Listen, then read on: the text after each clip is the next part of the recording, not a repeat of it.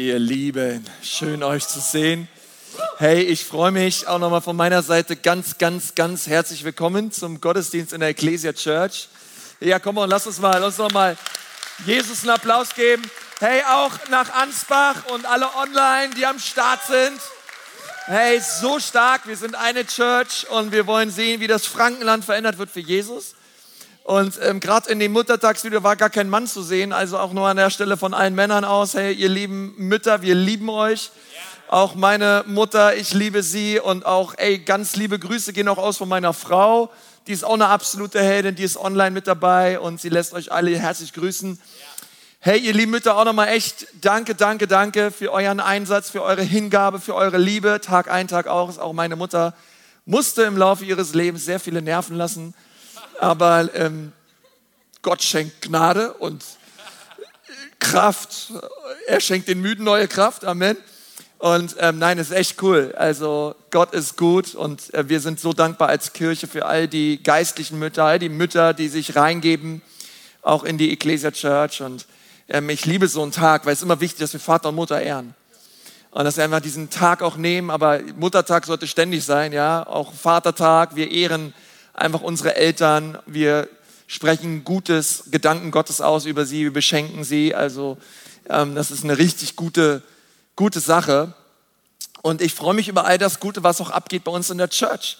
Hey, was wir gerade gesehen auch übers College. Hey, melde dich an fürs College. Auch gerade, mein Herz geht immer besonders auf, wenn sich ähm, junge Erwachsene und Jugendliche aus unserer Kirche fürs College anmelden. Also auch nochmal da eine ganz herzliche Einladung. Meld dich an, sei mit dabei. Ihr lieben Eltern, unterstützt das, ja, ähm, dass eure Kids sagen, hey, wir wollen ein Jahr geben für Jüngerschaft, für Nachfolge und uns ja da ganz neu ausrichten lassen, auch von Gott. Also supportet das unbedingt. Wir wollen es als Church auch supporten. Ähm, an der Stelle auch, wenn ihr sagt, ja, ihr habt die Finanzen nicht oder wir wissen gar nicht, wie wir das bezahlen sollen, es gibt immer einen Weg. Ja? Also Finanzen sollen nicht der Grund sein, nicht beim Moment im College dabei zu sein. Ähm, wir wollen euch gerne unterstützen, euch helfen. Und ich ähm, freue mich auch, wir haben nicht nur Muttertag, sondern heute haben wir auch einen Geburtstag zu feiern. Unser Campuspastor hier in Nürnberg, der herrliche Tobi, hat heute Geburtstag. Come on, ein Applaus für Tobi. Tobi, steh doch mal kurz auf. Steh doch mal kurz auf, dass wir dich sehen. Ja, Applaus für Tobi. Tobi, so schön, dass es dich gibt, ja? Äh, echt, der Tobi ist der absolute Hammer und ein herzensguter Mensch. Einfach, ich liebe einfach mit dir abzuhängen auch. Es macht Freude. Du liebst Jesus, du liebst Gemeinde, du, du hast auch echt ein, einfach eine große Freude am Reich Gottes und das merkt man, spürt man dir ab und du kannst alles irgendwie gefühlt. Tobi kann alles irgendwie, ich weiß auch nicht. Also der kann dir hier ein Salto von der Bühne machen, er macht es jetzt aber nicht vor, aber er, er kann alles. Und seine Frau ist momentan hochschwanger, also alle Tage kommt, kommt der Sohn zur Welt. Ja, er hat gesagt, hoffentlich nicht heute, weil er fände es besser, nicht mit seinem Sohn an einem Tag Geburtstag zu haben. Ähm, also morgen soll es kommen in Jesu Namen. Und äh, ihr Knierims, ihr seid ein Segen. Ja, Tobi, du bist ein Segen, also vielen Dank.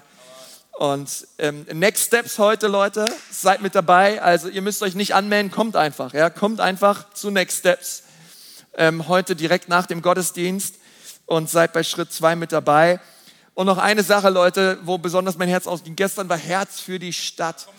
Und das Surf Department hat einjähriges gefeiert. Ja, ein Jahre, ein Jahr Herz für die Stadt und Surf in der Ecclesia Church. Hey, und ich möchte an der Stelle einfach mal bitten, vielleicht können wir mal das ganze Team, auch Amy, Johanna, alle Leute, die damit dazugehören, ich weiß nicht, ob ihr da seid, vielleicht können wir ein paar aus dem Surf-Team und aus dem Herzen, vielleicht könnt ihr mal kurz aufstehen. Hey, wir wollen euch mal ganz riesen, riesen Applaus geben. Ihr seid der absolute Hammer, Leute.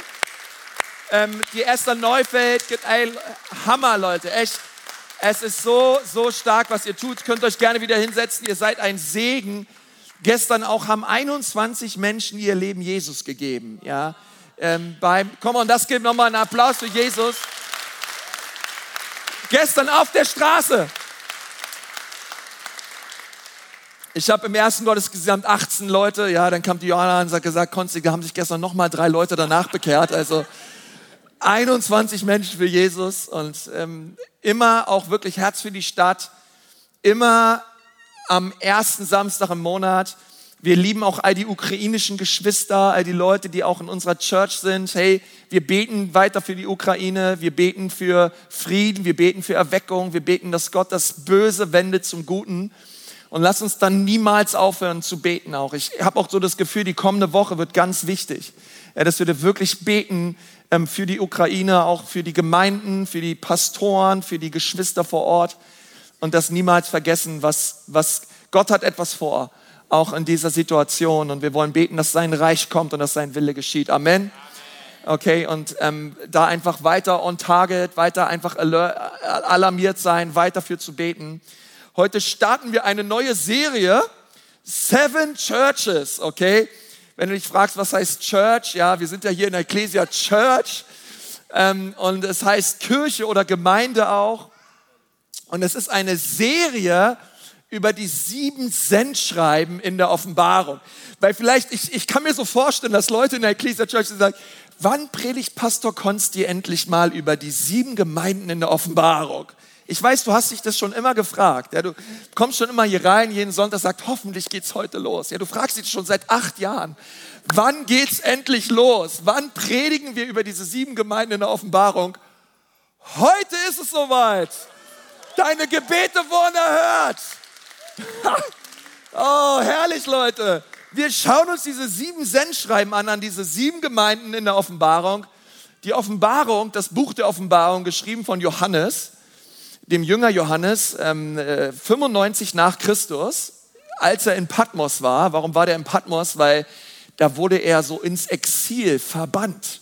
Ja, dieser Johannes, vielleicht weißt du das, ähm, die außer Judas, alle Jünger Jesu äh, sind ähm, des Märtyrertodes gestorben. Und Johannes hat man versucht immer wieder umzubringen. Man hat ihn gekocht, man hat ihn versucht in, in, in kochendem Öl, also man, man hat ihn ins kochende Öl geschmissen und hat gesagt, er hör auf zu predigen und hat aus diesem kochendem Öl heraus weiter das Evangelium verkündigt. Also völlig übernatürlich. Ähm, Tertullian schreibt darüber. Und dieser Johannes war einfach nicht, einfach nicht ruhig zu bringen. Der hat immer von Jesus gezeugt, hat das Evangelium verkündigt, also hat man gesagt, ey, der muss weg. Schickt ihn nach Patmos, da ist nicht viel los. Von wegen, Johannes hat sich hingesetzt, er hatte eine Offenbarung von Jesus und er hat diese, dieses Buch der Offenbarung geschrieben. Okay, das Buch der Offenbarung ist ganz einfach zu finden. Ich glaube, es gibt kein, außer 1. Mose, es gibt kein Buch, was leichter zu finden ist. Die Offenbarung ist ganz hinten in deiner Bibel, okay? Und dort finden wir in den Kapitel 2 und 3 diese sieben Schreiben an sieben Gemeinden. Und die wollen wir uns anschauen, die nächsten, raten wir wie viele Wochen? Sieben Wochen, okay? Also jede Gemeinde schauen wir uns eine Woche lang an. Heute schauen wir uns die Gemeinde in Ephesus an. Und ich habe mal so dieser Predigt den Titel gegeben, zurück zur ersten Liebe. Ja, hau mal deinen Nachbarn an, auch in Ansbach rechts und links, sag mal, hey, zurück zur ersten Liebe ja, mit dir, zurück zur ersten Liebe mit dir. Sag ihm das mal, der muss das hören. Zurück zur ersten Liebe. Nun, als ich mich vorbereitet habe für die Predigt, ist mir ein kleiner, äh, eine kleine Geschichte eingefallen. Die möchte ich euch gerne mal weitergeben. Ja. Ein Mann und seine Frau machten sich eines Sonntagmorgens für den Gottesdienst fertig und als die Frau zur Tür hinausgehen wollte, bemerkte sie, dass ihr Mann noch überhaupt nicht fertig war. Meistens ist es wahrscheinlich andersrum, aber in der Geschichte nicht. Und sie sagte, Schatz, wir gehen heute in die Kirche, was machst du denn die ganze Zeit? Und er sagte, ich gehe heute nicht. Ich gehe nicht, komm nicht mit. Ja. Sie fragt, Amen. Kann ich gar nicht verstehen. Sie fragt, hey, warum denn nicht? Sagt er, ja, ich werde dir mal drei Gründe nennen. Der erste Grund ist, der, der Kaffee schmeckt nicht. Ja. Zweiter Grund ist, keiner mag mich dort. Oh Mensch. Und der dritte Grund ist, ich habe einfach keinen Bock und will nicht gehen. Nun, die Frau dachte einen Moment drüber nach und sagte, nun möchte ich dir mal drei Gründe nennen, warum du unbedingt gehen solltest. Nummer eins ist, der Kaffee wird doch von Sonntag zu Sonntag immer besser. Ja, ich weiß gar nicht, was dein Problem ist. so, und wir dankbar für den Kaffee in der Ecclesia Church. Ja. Halleluja. Coffee and Jesus gets me going. Ja. Ähm, Nummer zwei, es gibt genügend Leute dort, die dich mögen. Ja, das möchte ich dir auch sagen. Es gibt mindestens dein Pastor liebt dich und mag dich. Ja, es gibt, es gibt genug Leute, die dich mögen. Und drittens, du bist der Pastor der Gemeinde, okay? Also zieh dich an und komm mit, ja? Also, ähm, ich weiß auch nicht, als ich an die Gemeinde in Ephesus dachte, musste ich so an diese Geschichte denken, weil ich dachte so, hey, was wäre, und das ist eine Frage, möchte ich dir mal stellen, was wäre, wenn alle in der Gemeinde so wären wie du? Ja, also ich, und ich meine jetzt nicht so von der Persönlichkeit, sondern, keine Ahnung, eine Art und Weise, wie du anbetest, in der Art und Weise, wie du Bibel liest, in der Art und Weise, wie du Jesus nachfolgst, in der Art und Weise, wie du leidenschaftlich für Jesus brennst. Jeder wäre so wie du in der Gemeinde, wäre die Gemeinde aufgrund deines Lebens geistreicher oder wäre sie geistärmer? Wäre sie stärker oder wäre sie schwächer? Und das sind so Fragen, ich glaube, die müssen wir uns stellen, ja, immer wieder, auch ich in meinem eigenen Leben wow, hey, auch fürs Reich Gottes, bringe ich das Reich Gottes voran? Oder bin ich selber manchmal mit meinem eigenen Leben eher jemand, der das Reich Gottes auffällt? Ich habe keine Ahnung, aber ich habe mir die Frage gestellt, hey, was für eine Art von Church sind wir? Weil du weißt, Gemeinde ist kein Gebäude. Halleluja. Das merkt man am aller einfachsten in der Ecclesia Church, dass Gemeinde kein Gebäude ist, weil wir ziehen von Gebäude zu Gebäude. Äh, wir beten natürlich, dass der Tempel irgendwann kommt, aber wir sind ständig unterwegs, ja. Und du merkst eins, egal wo wir sind, Gemeinde sind Menschen. Und wo die Ecclesia Church ist, da wird Jesus erhoben. Der Raum wird erfüllt mit Herrlichkeit Gottes. Und das ist, wer wir sein wollen. Aber ich habe mich auch gefragt, wie sieht so ein Brief aus, würde Jesus ihn an die Ecclesia Church schreiben? Sag mal Halleluja, ja, keine Ahnung. Ey, was würde er an uns hervorheben?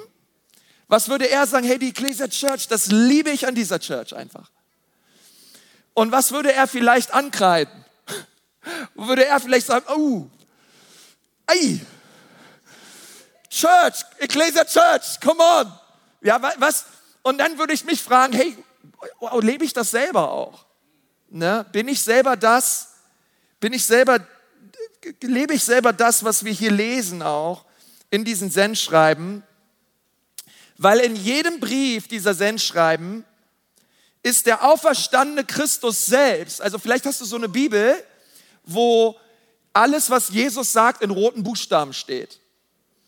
Offenbarung 2 und 3 sind nur rote Buchstaben. Alles kommt direkt aus dem Mund Jesu. Alles sagt Jesus über diese Gemeinden aus. Und er diktiert es quasi, er, er, sein, der Geist Gottes gibt es Johannes und Johannes schreibt es auf und wir können lesen, was quasi von dem Herzen Jesu her kommt für diese Gemeinden. Wie empfindet Jesus über diese Kirchen? Was mag er? Wo sagt er, hey, da müsst ihr Buße tun und da müsst ihr umkehren? Und, und der Apostel Johannes hat das aufgeschrieben und ich glaube, dass diese Sendschreiben ganz wichtig sind für uns. Gerade in dieser letzten Zeit. Ich glaube, dass wir ganz, ganz viel lernen können von jeder einzelnen Gemeinde. Und ich möchte dir mal drei Gründe nennen, warum diese Sendschreiben so wichtig sind. Und ich möchte dich ermutigen, immer mitzuschreiben. Ja, es gibt auch online immer eine Mitschrift, aber du kannst immer mitschreiben.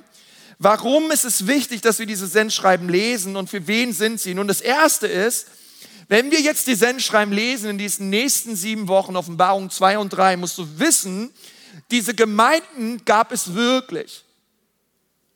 Also das sind Worte Jesu für Gemeinden, die es damals wirklich gab, die gegründet wurden, die Apostel hatten vor Ort, Hürden, die sich um die Menschen gekümmert haben. Und alle Gemeinden befinden sich in der heutigen Türkei. Also es sind Sendschreiben an Gemeinden, die es tatsächlich gab im ersten Jahrhundert. Okay? Echte Gemeinden, die es gab. Ich habe euch mal eine, ähm, einen kleinen Ausschnitt mitgebracht von einer Landkarte, damit wir das mal sehen. Heute starten wir mit dieser Gemeinde in Ephesus und die, die nächsten Wochen reden wir über jede weitere Gemeinde. Also nächste Woche reden wir über Smyrna, Pergamon, Thyatira, Sardes, Philadelphia. Ja, die Gemeinde in Philadelphia hat übrigens in Pennsylvania dann später auch einen Campus gegründet. Ja, Philadelphia, vielleicht hast du mal gehört. Und dann Laodicea, okay, das ist die siebte Gemeinde. Ähm, Laodicea. Und es ist einfach zu merken, in welche Richtung wir gehen, weil du gehst einfach von Ephesus im Uhrzeigersinn. Ja, das ist die Reihenfolge der Sendschreiben. Also der erste Brief geschrieben an die Gemeinde in Ephesus, zweiter Brief geschrieben an die Gemeinde in Smyrna. Nun, die Gemeinden, wenn du die, die anschaust und auch die Sendschreiben, dann weisen die Ähnlichkeiten auf ähm, man, Theologen sagen, ist, da gibt es so eine Art ähm, Chiasmus.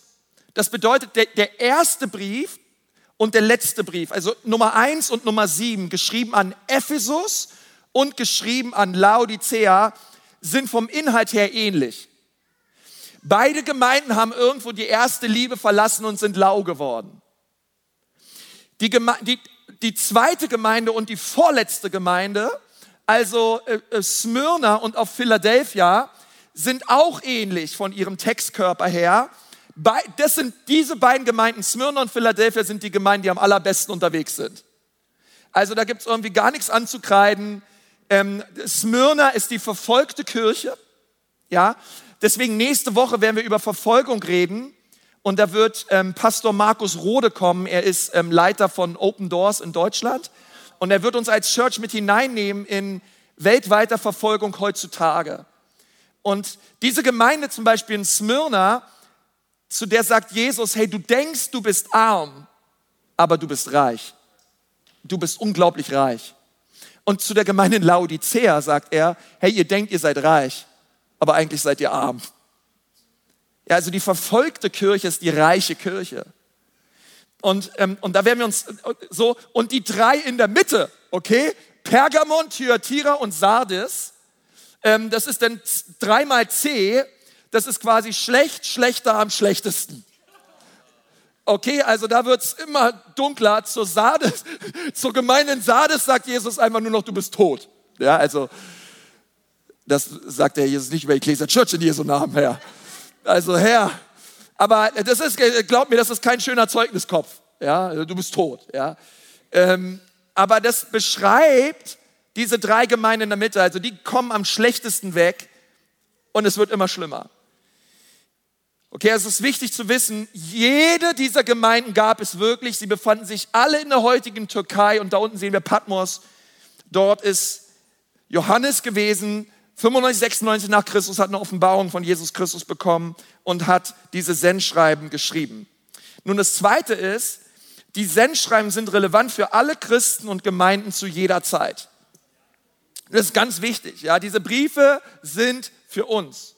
Jeder einzelne Brief ist für uns Gläubige, die wir hier sind, online mit dabei sind, ganz wichtig. Wir können ganz, ganz viel lernen und der Geist Gottes möchte durch diese Kapitel zu unseren Herzen sprechen. Weil es ist letztendlich nie eine Gemeinde in dem Sinne, sondern es geht eigentlich immer um jeden Einzelnen. Es geht um jeden Einzelnen, der Jesus nachfolgt, weil wir sind Gemeinde. Es ist also, diese Briefe sind für uns. Warum sind sie für uns? Weil jeder Brief, jeder einzelne Brief hört auf mit, wer ein Ohr hat, der höre, was der Geist den Gemeinden sagt. Und in dieser letzten Zeit sucht Jesus gläubige Menschen, die ihre geistlichen Ohren öffnen und die wirklich hinhören, hey, was sagt der Geist Gottes in dieser Zeit? Was sagt der Geist Gottes zu der Gemeinde? Und so dürfen wir auch beten, wirklich beten, beten, sagen, Herr, öffne du meine geistlichen Ohren, damit ich höre, was dein Geist sagt. Und das dritte ist, diese Sendschreiben, sie sind eine prophetische Vorschau auf die Gemeinde bis zur Wiederkunft Jesu. Ja, und es gibt äh, verschiedene Theologen und ähm, äh, Kommentatoren, William MacDonald, ein ganz bekannter, der dieses, diese, diese These ganz stark vertritt und sagt, jede Gemeinde kann einer kirchengeschichtlichen Epoche zugeordnet werden. Ja, ähm, wo sie sagen, hey, jede Gemeinde steht für eine Epoche in der Kirchengeschichte. Ähm, und das würde letztendlich dann so ausschauen, wenn wir uns das mal an einem Zeitstrahl anschauen würden, ähm, sehen wir, Ephesus beschreibt die Gemeinde im ersten Jahrhundert. Ähm, die Gemeinde im ersten Jahrhundert, die manche sogar, manche von ihnen sogar wirklich die Apostel erlebt haben, die Jesus erlebt haben, fast aus erster Hand, ähm, aber die von dieser allerersten Liebe wieder abgerückt sind. Und dann lesen wir äh, von Smyrna, ähm, erstes bis viertes Jahrhundert, massive Verfolgung von Christen innerhalb des römischen Reiches. Christen wurden gefoltert, verbrannt, in Arenen den Löwen zum Fraß vorgeworfen. Starke Verfolgung, Smyrna in, in den ersten Jahrhunderten nach Christus. Und dann lesen wir von Pergamon, ja, Pergamon, das ist die, die Ehe zwischen Staat und Religion. Auf einmal ist es nicht mehr, auf einmal wirst du als Christ nicht mehr verfolgt, sondern Christsein wird zu einer Staatsreligion. Es ist abgefahren, ja. Auf einmal die Kirche und Staat heiraten, konstantinische Wende und ähm, es ist völlig in Ordnung, dass du Christ bist, aber Christsein wird etwas Religiöses. Christ, Christsein wird zu einer Religion. Ähm, und dann Thyatira vom 6. bis 15. Jahrhundert, ja, ähm, ganz stark natürlich geprägt durch die römisch-katholische Kirche, die dann bis zum 15. Jahrhundert im Sardes erschüttert wird durch die Reformation. Und die Reformation war der absolute Hammer. Aber man muss dazu sagen, dass auch durch die Reformation ähm, auch etwas ganz stark, auch später dann ganz stark Liberales hineingekommen ist ähm, in die Kirche. Dann Philadelphia, 18. bis 19. Jahrhundert, beschreibt Erweckungsbewegungen in Nordamerika, Asien, auch in Europa, auch in Deutschland, Leute haben wir Missionare ausgesandt. Ja, wenn du an die Herrnhuter Bewegung denkst, wenn du an die Erweckung denkst in Schottland und in Wales, ähm, wenn es gab Erweckungen in, in Japan, ähm, völlig abgefahren im 18. und 19. Jahrhundert. Ähm, Azusa Street in Nordamerika, die Pfingstbewegung, die charismatische Bewegung wurde geboren. Und dann siebtens die Kirche der letzten Tage, Laodicea, ähm, die ähm, auf der einen Seite hast du Philadelphia, hast du die Kirche, die wirklich brennt für Jesus und die Erweckung möchte. Und auf der anderen Seite hast du den liberalen Strang der Kirche, ja, wo ähm, das Wort Gottes nicht mehr wirklich wahr ist, wo es nicht mehr wirklich Wahrheit gibt. Ja, alles ist erlaubt, ja, solange, solange man irgendwie glaubt. Und, ähm, und, und, und Jesus beschreibt diese Gemeinde als lauwarm und abtrünnig. Ja, also es gibt Theologen, die das so einteilen. Ähm, ich möchte aber dazu sagen, dass uns das nicht dazu verleiten sollte, zu denken, okay, das war damals, die Gemeinde in Sardes, das waren so die ersten Jahrhunderte. Nein, nein, die Gemeinde in Sardes gibt es immer noch. Es gibt immer noch die verfolgte Kirche, okay? Das ist ganz wichtig. Also die, diese Sendschreiben sind aktuell relevant für uns. Ähm, aber gleichzeitig beschreiben sie auch ähm, den Lauf der Kirchengeschichte. Diese Sendschreiben haben einen Aufbau, den wir immer wieder sehen in jedem Schreiben. Das erste ist, jede Gemeinde bekommt am Anfang immer eine Aussage über Jesus zu hören. Jesus beschreibt sich selbst. Ja, ähm, das zweite ist, es gibt immer auch eine Form von Anerkennung. Ähm, Dinge, wo, wo Gott die Gemeinden lobt und wo sie Dinge richtig machen und Jesus stolz ist auf die Churches. Aber dann gibt es noch einen, einen, einen Punkt der Anklage, ja, wo, wo, wo Dinge ähm, falsch laufen und wo Jesus die Gemeinde anklagt und wo er sagt, hey, es ist so wichtig, dass ihr Buße tut und umkehrt. Und das vierte ist, dass es immer eine Belohnung gibt und eine Verheißung gibt für Menschen, die überwinden. Für Leute in der Gemeinde, die überwinden, die Buße tun und sich neu ausrichten und auf Jesus schauen. Nun, das ist erstmal alles über die Sendschreiben, ja, einfach als Vorabwissen für uns, auch für die nächsten Wochen. Und ich möchte jetzt euch mal bitten, dass wir wirklich da reingehen jetzt. Offenbarung 2, wollen wir mal die ersten sieben Verse lesen. Seid ihr dabei? Ja. Ja, okay, Halleluja. Offenbarung 2, 1 bis 7. Wir fangen einfach mal an zu lesen. Schreib an den Engel der Gemeinde in Ephesus. Nun, ich möchte gleich sagen, ähm, das Wort, was wir hier für Engel lesen, das ist im Griechischen das Wort für Botschafter. Ja, du kannst auch sagen, schreib an den Botschafter. Persönlich glaube ich nicht, dass es ein Engelswesen war, sondern es waren apostolische Leiter, Botschafter. Das gleiche Wort steht übrigens auch für Johannes den Täufer im Neuen Testament, ein Botschafter der den Weg für Jesus ge geebnet hat. Und auch hier geht es um Botschafter. Es, es gab apostolische Leiter, die haben diese, diese Briefe vorgelesen in den Gemeinden. Ja, schreibe diesen Botschaftern der Gemeinde in Ephesus, der, der die sieben Sterne in seiner rechten Hand hält und zwischen den sieben goldenen Leuchtern umhergeht, er lässt dir sagen. Ja, hier sehen wir immer wieder diese, diese Zahl sieben. Ähm, wir wissen aus dem Hebräischen heraus, dass jede Zahl immer eine Bedeutung hat. Ja, wir kennen es in der deutschen Sprache nicht, aber die Zahl sieben ist, ist die Zahl der Vollkommenheit, es ist die Zahl der Fülle und es ist die Zahl der Perfektion. Ich finde es interessant, dass wir sieben Sendschreiben haben, gerichtet an sieben Gemeinden, weil das ist cool. Weil Jesus sieht die Fülle und die Herrlichkeit immer auch in seiner Gemeinde. Und Jesus ist es, der seine Gemeinde hält und trägt. Und diese Gemeinden werden hier beschrieben als Leuchter. Ist wichtig, sie sind nicht die Leuchte, sie sind nicht das Licht, aber sie sind ein Leuchter für das Licht. Sie sind quasi wie, wie ein, wie ein, ein ja, etwas, wo, wo Jesus durchleuchtet. Ja, sie, unsere Aufgabe ist es, ein Leuchter zu sein für das Licht Jesus.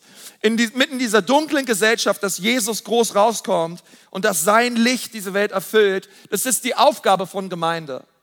Vers 2, ich kenne dein Tun und deine Mühe und deine Standhaftigkeit. Ja, hier wird die Gemeinde gelobt. Ich weiß auch, dass du niemanden ertragen kannst, der Böses tut.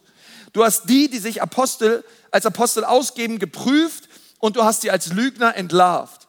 Du bist standhaft und hast viel ertragen, weil du dich zu meinem Namen bekennst und hast nicht aufgegeben. Halleluja.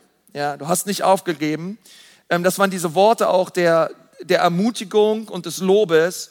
Äh, gehen wir über zur Anklage. Vers 4. Doch einen Vorwurf muss ich dir machen. Du hast deine erste Liebe verlassen. Bedenke nun, wovon du gefallen bist und tue Buße und tue die ersten Werke. Sonst komme ich rasch über dich und werde dein Leuchter von seiner Stelle wegstoßen. Wenn du nicht Buße tust, wenn du nicht umkehrst. Vers 6. Doch es spricht für dich, es kommt wieder Lob, dass du die Taten der Nikolaiten genauso verabscheust wie ich. Nun, wer waren die Nikolaiten? Ähm, es gibt in Apostelgeschichte 6 ähm, Nikolai, einen, einen Diakon, der gewählt wurde.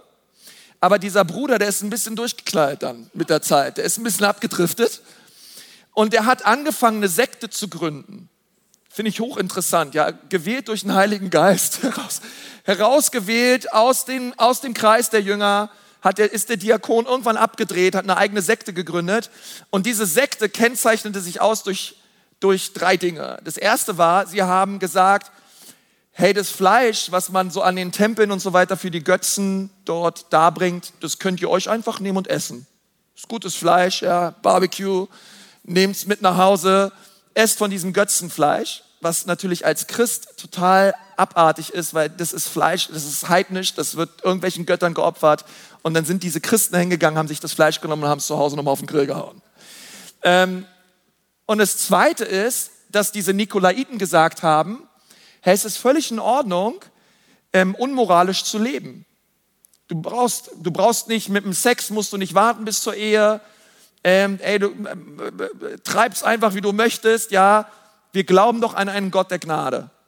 Was ich ab, ab krass finde, auch, ein, auch als ein Wort für uns in dieser Zeit, ja, ähm, wo er sagt, hey, äh, diese, diese Nikolaiten einfach, einfach total unmoralisch gelebt haben in dieser Stadt Ephesus. Wir werden da mehr gleich drüber reden, weil diese Stadt war das damalige Las Vegas, Reeperbahn, alles auf einmal.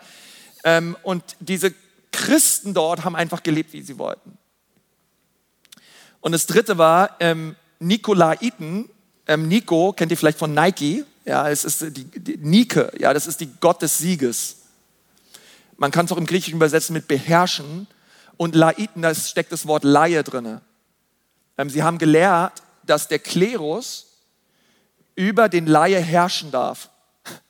Wie eine Zweiklassengesellschaft innerhalb der Gemeinden. Ja, es gibt quasi die Big Bosse da oben, ja, es gibt irgendwelche Lehrer und Apostel und dann gibt es die da unten und die da unten müssen denen da oben dienen und müssen alles machen, was sie sagen. Und das haben sie ganz stark gelehrt, ja, so richtig sektiererisch. Aber wie wir alle wissen, im Reich Gottes gibt es kein Hier und kein Da, sondern es gibt nur Söhne und Töchter des Allerhöchsten. Wir sind alle Könige und Priester.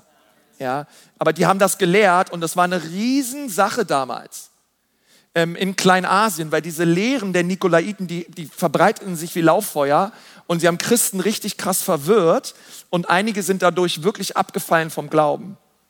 Und, und, und Jesus sagte zu, zu der Gemeinde in Ephesus, hey, ich finde es so klasse, dass ihr diese Lehren der falschen Gnade, diese Lehre von, auch, auch dieses falsche Hierarchiedenken, dass ihr diese, diese, dieser Lehre, dass ihr sie ablehnt und dass ihr, dass ihr sie nicht lehrt und dass ihr auch ganz klar sagt, hey, das ist falsch.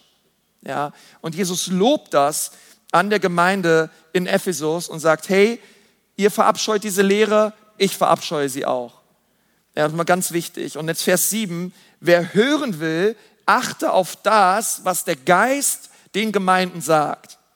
Wer den Kampf besteht, den gebe ich vom Baum des Lebens zu essen, der im Paradies steht. Das ist mal ganz wichtig. Am Ende kommt immer wirklich ein Zuspruch Jesu für Menschen, die überwinden. Und er sagt hier, hey, es gibt eine Belohnung. Es gibt in, in, in dem zukünftigen Reich Gottes im Himmel gibt es einen Baum, der steht inmitten dieses Paradieses. Und die, die überwinden, die, die zurückkehren zu ihrer ersten Liebe, die werden von diesem Baum essen. Das ist eine Hammer, Hammer Verheißung Jesu an uns. Und wenn wir jetzt gemeinsam auch die Struktur der Sendschreiben anwenden auf die Gemeinde in Ephesus, dann schaut das ungefähr so aus. Die Aussage über Jesus lautet, der, der die sieben Sterne in seiner rechten Hand hält und zwischen den sieben goldenen Leuchtern umhergeht. Ja, das ist die, immer die Aussage über Jesus. Das zweite ist die Anerkennung der Gemeinde in Ephesus war, sie haben Ausharren bewiesen, sie waren standhaft. Hey, diese Leute haben wirklich gedient. Ja, es waren Diener. Sie haben sich abgemüht und sie waren wirklich am Start. Ähm, und was Jesus auch sagt, ist, sie haben falsche Lehren der Nikolaiten verabscheut und sie haben das Böse in ihrer Mitte nicht ertragen. Ja, und Jesus lobt das über diese Gemeinde und sagt, hey, das habt ihr richtig gut gemacht. Die Anklage lautet aber, aber in all dem habt ihr trotzdem eure erste Liebe verlassen. Das finde ich interessant, weil du kannst sehr viel tun für Jesus. Du kannst sehr viel die, auch, auch es ist möglich, Jesus zu dienen, aber gleichzeitig entfernt dein Herz sich immer mehr von Jesus. Und, und das ist ein Weckruf an die Gemeinde in Ephesus zu sagen, hey Leute, euer Dienst soll immer ein Überfluss sein, eurer Liebe, ein, einfach ein Überfluss sein, eurer Liebe zu Jesus und sie zeigt sich in euren Taten.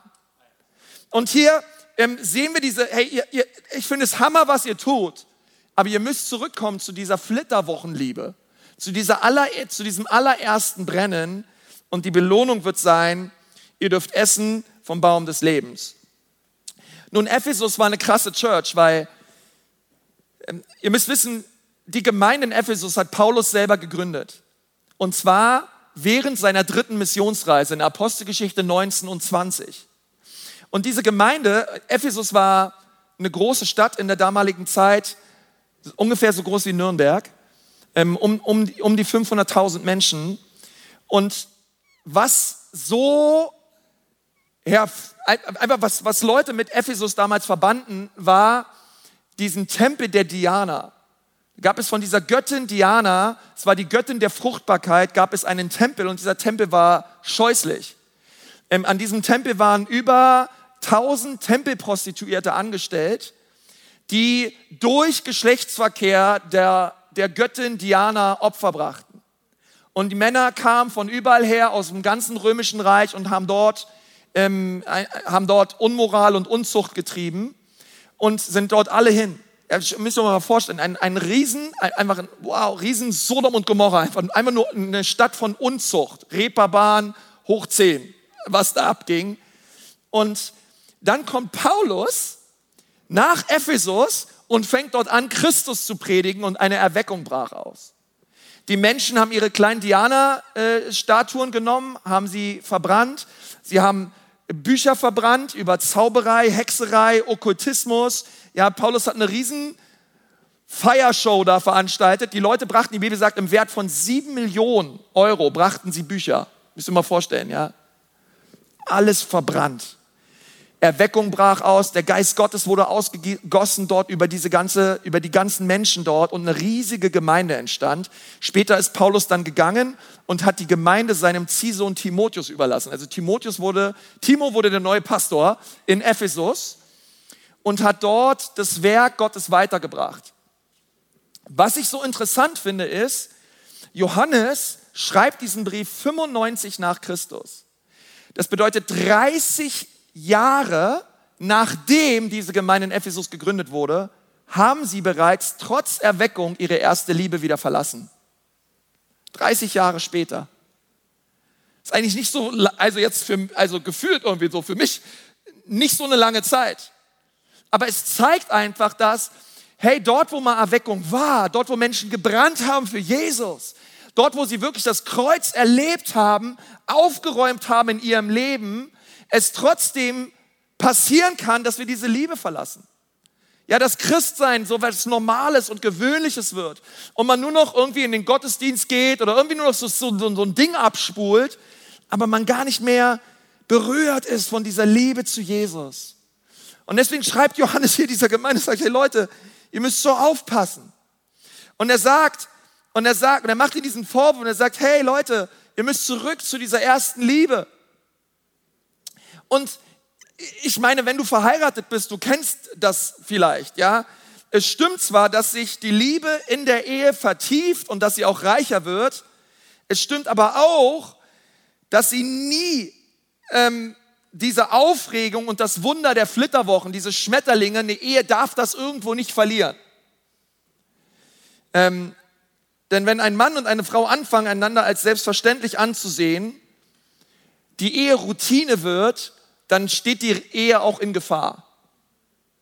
Und Jesus sagt hier zu dir, hey Leute, erinnert euch an dieses erste Verliebtsein, dieses Brennen für Jesus, wo ihr hin und weg wart für die Sache Gottes. Und er sagt, hey, wo ist das geblieben? Wo ist dieser Hunger geblieben? Wo ist dieses innere Verzerrtsein und diese Leidenschaft für Jesus und sein Wort geblieben? Und er sagt, hey, ihr, es gibt drei Dinge, die ihr tun könnt und diese drei Dinge möchte ich dir noch sagen. Es gibt drei Dinge, die du tun kannst. Er sagt, das erste ist Bedenke, ja, Offenbarung 2, Vers 4. Er sagt, einen Vorwurf muss ich dir machen, dass du deine erste Liebe verlassen hast. Bedenke nun, wovon du gefallen bist. Hey, denk darüber nach, was passiert ist. Hey, erinnere dich zurück. Für einige von uns ist es vielleicht vor 30 Jahren gewesen, ja, als ihr euch bekehrt habt, oder vor 15 Jahren oder vor fünf Monaten. Hey, aber hat dein Herz nicht gebrannt für Jesus? Warst du nicht on fire für ihn? Und, und Johannes sagt, hey, denkt, bedenkt, ja, denkt daran zurück. Und das zweite ist, er sagt, hey, bereue. Ja, wir sollen nicht nur daran zurückdenken, bedenken, sondern wir sollen auch bereuen. Offenbarung 2, Vers 4, bedenke nun, wovon du gefallen bist und tue Buße. Das bedeutet, hey, kehre um. Das sind so Dinge in dein Herz hineingekommen, die haben den, die haben den Platz der ersten Liebe eingenommen. Und das ist manchmal ganz schnell, du bekehrst dich und du bist on fire für Jesus, aber dann, hey, Arbeit geht weiter, keine Ahnung, ja, du, Karriere, dein Studium, was auch immer, die Herausforderungen des Alltags, sie werden irgendwie immer mehr und dann fängst du vielleicht an zu heiraten, du gründest eine Familie ähm, und dann kommt, kommt alles weitere, da kommen immer mehr Dinge hin, hinzu und das ist nicht schlecht alles, das ist wunderbar. Aber es ist die Gefahr, dass, dass die guten Dinge das Beste einnehmen und, und wegdrängen. Und Jesus sagt, hey, tu Buße. Dort, wo, wo andere Dinge in dein Herz hineingekommen sind, die, die diese erste Liebe geraubt haben. Und das dritte ist, beginne. Beginne. Offenbarung 2, Vers 4, bedenke nur, wovon du gefallen bist, tue Buße und tue oder beginne die ersten Werke. Wie komme ich zurück zur ersten Liebe? Indem ich die ersten Werke tue. Dein Weg zurück zur ersten Liebe sind die ersten Werke. Welche ersten Werke sind gemeint? Nun, was ich damit meine, ist, dass du und ich, dass wir einfach wieder anfangen, das zu tun, was wir damals getan haben, nachdem wir uns bekehrt haben. Das ist eigentlich mein Auf, das ist eigentlich die Botschaft. Tu einfach das, was du getan hast, nachdem du dich bekehrt hast. Weißt du noch, wie dein Herz gebrannt hat für Jesus? Drei Dinge. Das erste ist leidenschaftliche Anbetung. Oh, weißt du noch, als du dich bekehrt hast und du so gebrannt hast für Jesus? Du so dankbar warst, dass er am Kreuz für dich gestorben ist? Du so dankbar warst, dass du gesagt hast, meine ganze Schuld, Jesus, hast du mir vergeben? Oh, ich weiß noch, ich war in meinem Zimmer. Ich habe den Galaterbrief gelesen und ich habe geheult wie ein Schlosshund. Ich habe geheult, stundenlang geheult, stundenlang geheult. Ich habe gesagt, Jesus, das hast du für mich getan? Und ich denke selber zurück und sage, wann habe ich das letzte Mal geweint? Wann war ich erstmal so berührt, dass ich geweint habe über die Liebe Gottes, über die unfassbare Liebe Gottes für mich? Oh, es geht doch nicht nur darum, wie sehr lieben wir den Herrn, sondern es geht darum, wie sehr liebt er uns.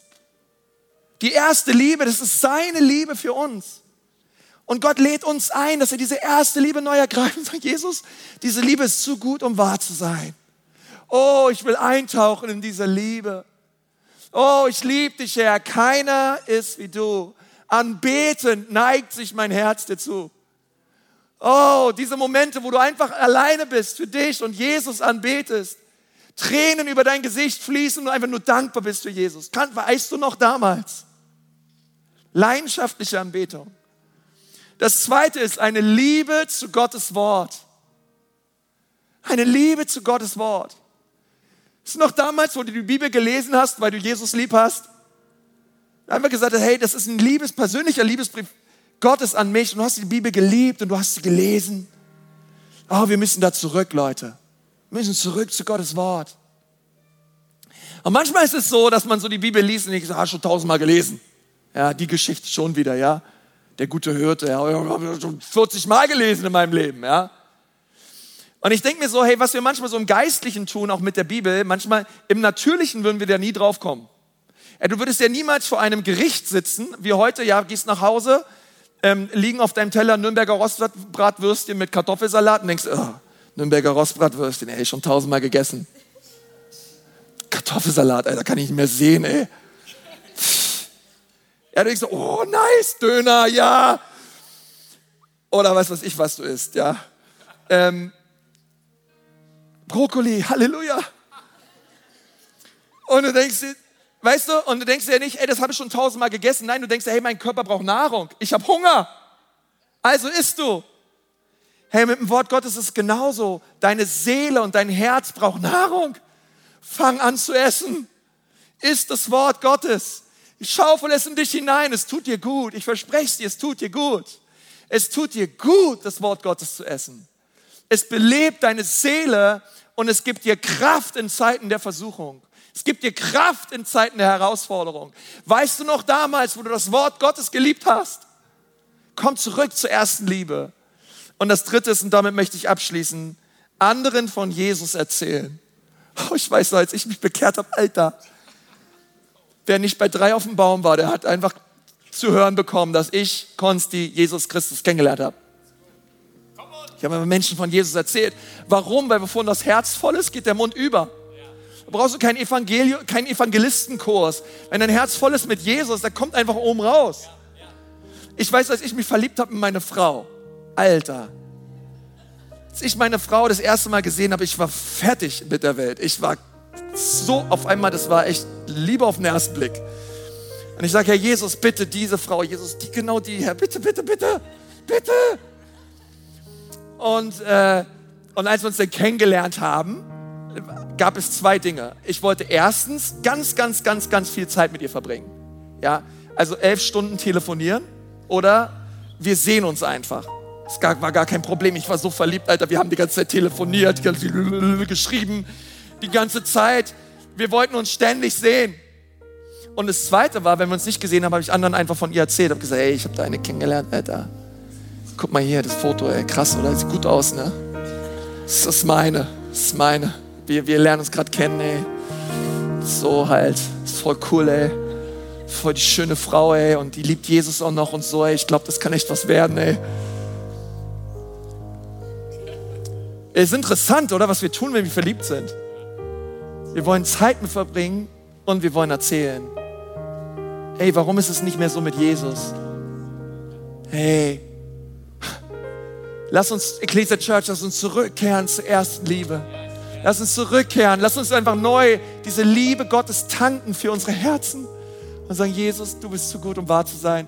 Hey, ich lade dich einfach ein, dort wo du bist, lass mal die Augen schließen, auch in Ansbach. Ich möchte einfach nochmal für dich bitten, auch Campuspastoren können gern schon auf die Bühne kommen, gleich für den Aufruf. Aber erstmal möchte ich einen Aufruf machen für all die Christen, all die Leute, die Jesus schon kennen in unserer Mitte. Aber du sagst, hey, Konsti, ich habe irgendwie die Flitterwochen Liebe, ich habe sie, ich habe sie verloren. Ich habe diese erste Liebe zu Jesus verloren. Da ist irgendwie Religion, da ist irgendwie anderes hineingekommen. Aber mein Herz, das ist so hart geworden vielleicht oder so eng. Und Jesus möchte es jetzt weich machen. Jesus möchte es weit machen. Und er möchte seinen Geist heute ausgießen über dein Herz und dir neu seine Liebe schenken. Und wenn du sagst, ja, Pastor, das bin ich. Ich möchte, dass Jesus mein Herz neu berührt mit seiner Liebe ich möchte heute eine Entscheidung treffen, zurück zur ersten Liebe. Und wenn du das bist, ich möchte dich segnen und für dich beten. Heb doch mal kurz deine Hand. Du brauchst dich nicht zu schämen. Wir alle waren mal mehr oder weniger irgendwann in unserem Leben an diesem Punkt. Aber Jesus möchte dich taufen mit seiner Liebe. Oh Jesus, ich danke dir für so viele Hände, die jetzt hochgehen. Und Vater, ich bitte dich, dass du deinen Geist ausgießt jetzt über jedes Herz, was sich nach dir ausstreckt. Dass du diese Menschen jetzt taufst, Jesus, mit deiner Liebe, taufst, Vater, mit deiner Güte. Vater, gieß deinen Geist aus über sie und lass sie nicht mehr die gleichen sein. Ich bete, Jesus, dass sie umkehren, Vater, dort, wo in ihrem Herzen andere Dinge deinen Platz eingenommen haben. Herr, dass wir diese Dinge jetzt ablegen am Kreuz. Aber dass wir gleichzeitig auch uns vom Kreuz all die Segnungen abholen all die Güte und all die Liebe abholen, Jesus, die du für uns bereithältst. Und Herr Jesus, wir wollen als Ecclesia Church aussprechen, die Ecclesia Church ist eine Church, die dich liebt, Jesus. Herr, die Ecclesia Church ist eine Church, die für den Namen Jesus brennt. Oh Herr, wir kommen zu dir. Segne uns, Vater.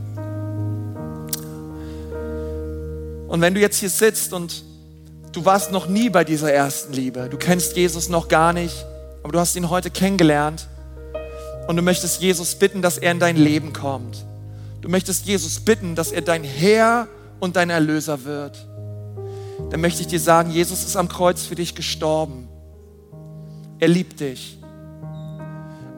Das Problem ist nur, dass, dass wir einen, einen, einen Rucksack mit uns tragen, der vollgepackt ist mit Sünde, der vollgepackt ist mit Schuld und diese Schuld und diese Sünde, sie drückt uns. Sie hält uns ab davon, in die Gegenwart Gottes zu kommen. Aber Jesus hat vor 2000 Jahren diese Last auf sich genommen am Kreuz von Golgatha, damit wir nun frei sind und als Freie in die Gegenwart des Vaters kommen dürfen. Und wenn du heute deine Sünden und deine Schuld ablegen möchtest am Kreuz, wenn du das Steuerrad deines Lebens nicht mehr selber in der Hand halten willst, sondern Jesus bitten möchtest, dass er es übernimmt, dass er dein Leben lenkt und leitet, dann darfst du dich jetzt für Jesus entscheiden. Wenn du da bist, ich möchte dich gerne segnen. Du brauchst nicht hier nach vorne kommen, du brauchst nicht aufstehen, aber ich möchte gerne für dich beten und dich in ein Gebet mit einschließen der Lebensübergabe. Und wenn du sagst, ja Pastor, bitte schließ mich in dieses Gebet mit ein. Jesus soll heute mein Retter und mein Herr werden. Dann heb mal jetzt deine Hand. Heb sie einfach jetzt hoch. Es ist eine wunderbare Entscheidung, aber es ist auch so eine wichtige Entscheidung, wirklich jetzt Jesus dein Leben zu geben. Wer ist alles da? Heb einfach deine Hand hoch. Danke. Hier vorne sehe ich deine Hand. Wer ist noch da? Da hinten sehe ich deine Hand. Wunderbar. Wer ist noch da heute und sagt, Jesus, rette mich. Bitte, Jesus, rette mich. Danke, Herr. Danke, Herr.